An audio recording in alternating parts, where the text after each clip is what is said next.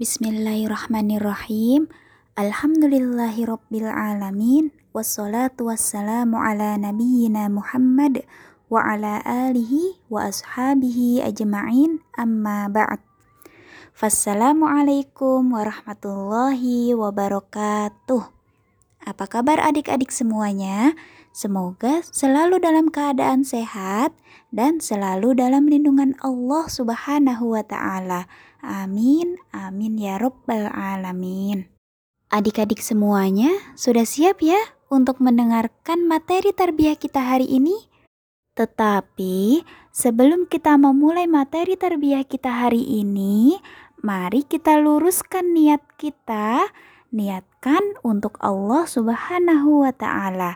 Niatkan mendengarkan materi tarbiyah ini adalah belajar, belajar agar mendapatkan ilmu yang bermanfaat dari Allah Subhanahu wa taala. Setelah itu, jangan lupa juga untuk berdoa. Semoga ilmu yang kita dapatkan hari ini bermanfaat dan barokah dunia dan akhirat. Adik-adik yang dirahmati Allah Subhanahu wa taala, masih semangat kan untuk mendengarkan materi tarbiyah kita hari ini? Materi tarbiyah kita hari ini adalah tentang tidak bolehnya ada sifat sombong dan sifat dengki di hati kita. Siapa sih kita ini sampai kita berani sombong dengan apa yang kita punya? Semua yang kita punya di dunia ini sebenarnya hanyalah titipan Allah Subhanahu wa Ta'ala. Allah Maha Pencipta dan Maha Besar. Allah yang menciptakan kita semua, menciptakan manusia, menciptakan hewan, menciptakan semua yang ada di jagat raya ini. Allah yang menciptakan langit dan bumi. Allah yang menjadikan siang dan malam Allah yang mengatur semua yang ada di langit dan bumi. Coba adik-adik bayangkan, ada tidak manusia yang bisa mengatur semua ini? Sekuat apa pun orang tersebut, sepintar apa pun, secerdas apa pun orang tersebut, pasti tidak akan pernah bisa menandingi kekuatan Allah Subhanahu wa Ta'ala. Karena kekuatan manusia, kecerdasan manusia juga Allah lah yang mengatur.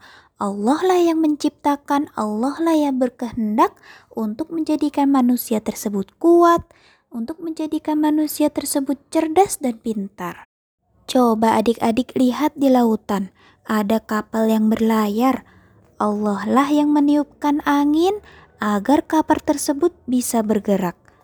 Allah juga yang menumbuhkan tanaman-tanaman yang ada di bumi ini untuk bisa dimakan buahnya, untuk bisa dinikmati sayur-sayurannya, dan untuk bisa dinikmati keindahan alamnya.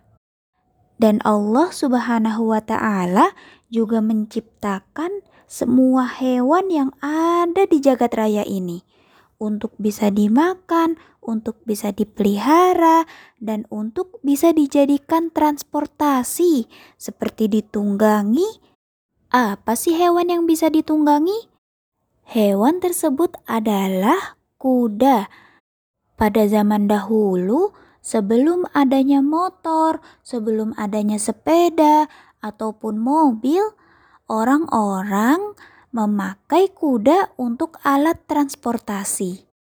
Dan tidak hanya itu, Allah juga menurunkan hujan dan memerintahkan hujan untuk menyirami tanaman.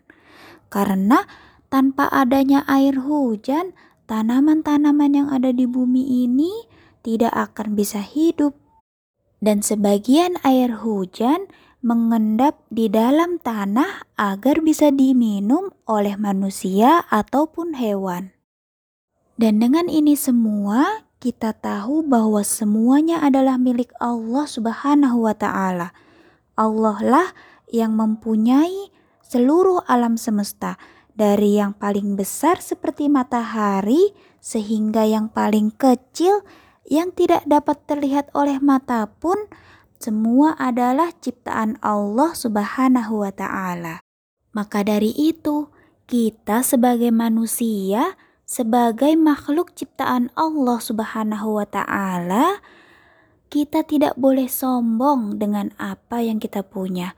Apa pun itu, semua yang kita punya hanyalah titipan Allah Subhanahu wa taala. Semua yang kita punya semua adalah milik Allah Subhanahu wa taala. Jika kita bersombong diri dengan apa yang kita punya, kemudian Allah marah kepada kita dan ingin mengambil semua harta milik kita, maka Allah Subhanahu wa taala dengan sangat mudah mengambil semuanya yang kita miliki. Ustazah punya satu kisah tentang seorang yang sangat sombong sehingga Allah Subhanahu wa taala mengambil semua hartanya yaitu kisah Korun pada zaman Nabi Musa alaihi salam hidup seorang yang sangat kaya raya. Orang tersebut bernama Korun semua orang yang melihat harta Korun takjub dan menyanjung Korun Korun sering memamerkan hartanya kepada masyarakat Bani Israel. Dia sangat sombong dengan banyak harta tersebut. Ia mengatakan kalau hartanya adalah hasil jerih payahnya sendiri. Ia tidak percaya kepada Allah Subhanahu wa taala dan rezeki yang datang dari Allah Subhanahu wa taala.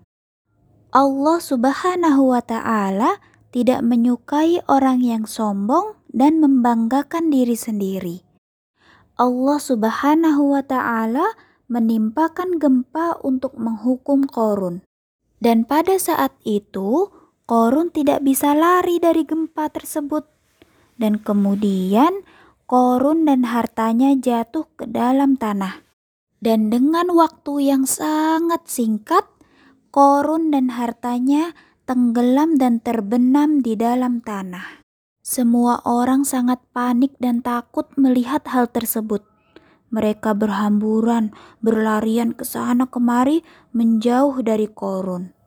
Lalu mereka mengucap istighfar dan memohon ampunan kepada Allah Subhanahu wa Ta'ala.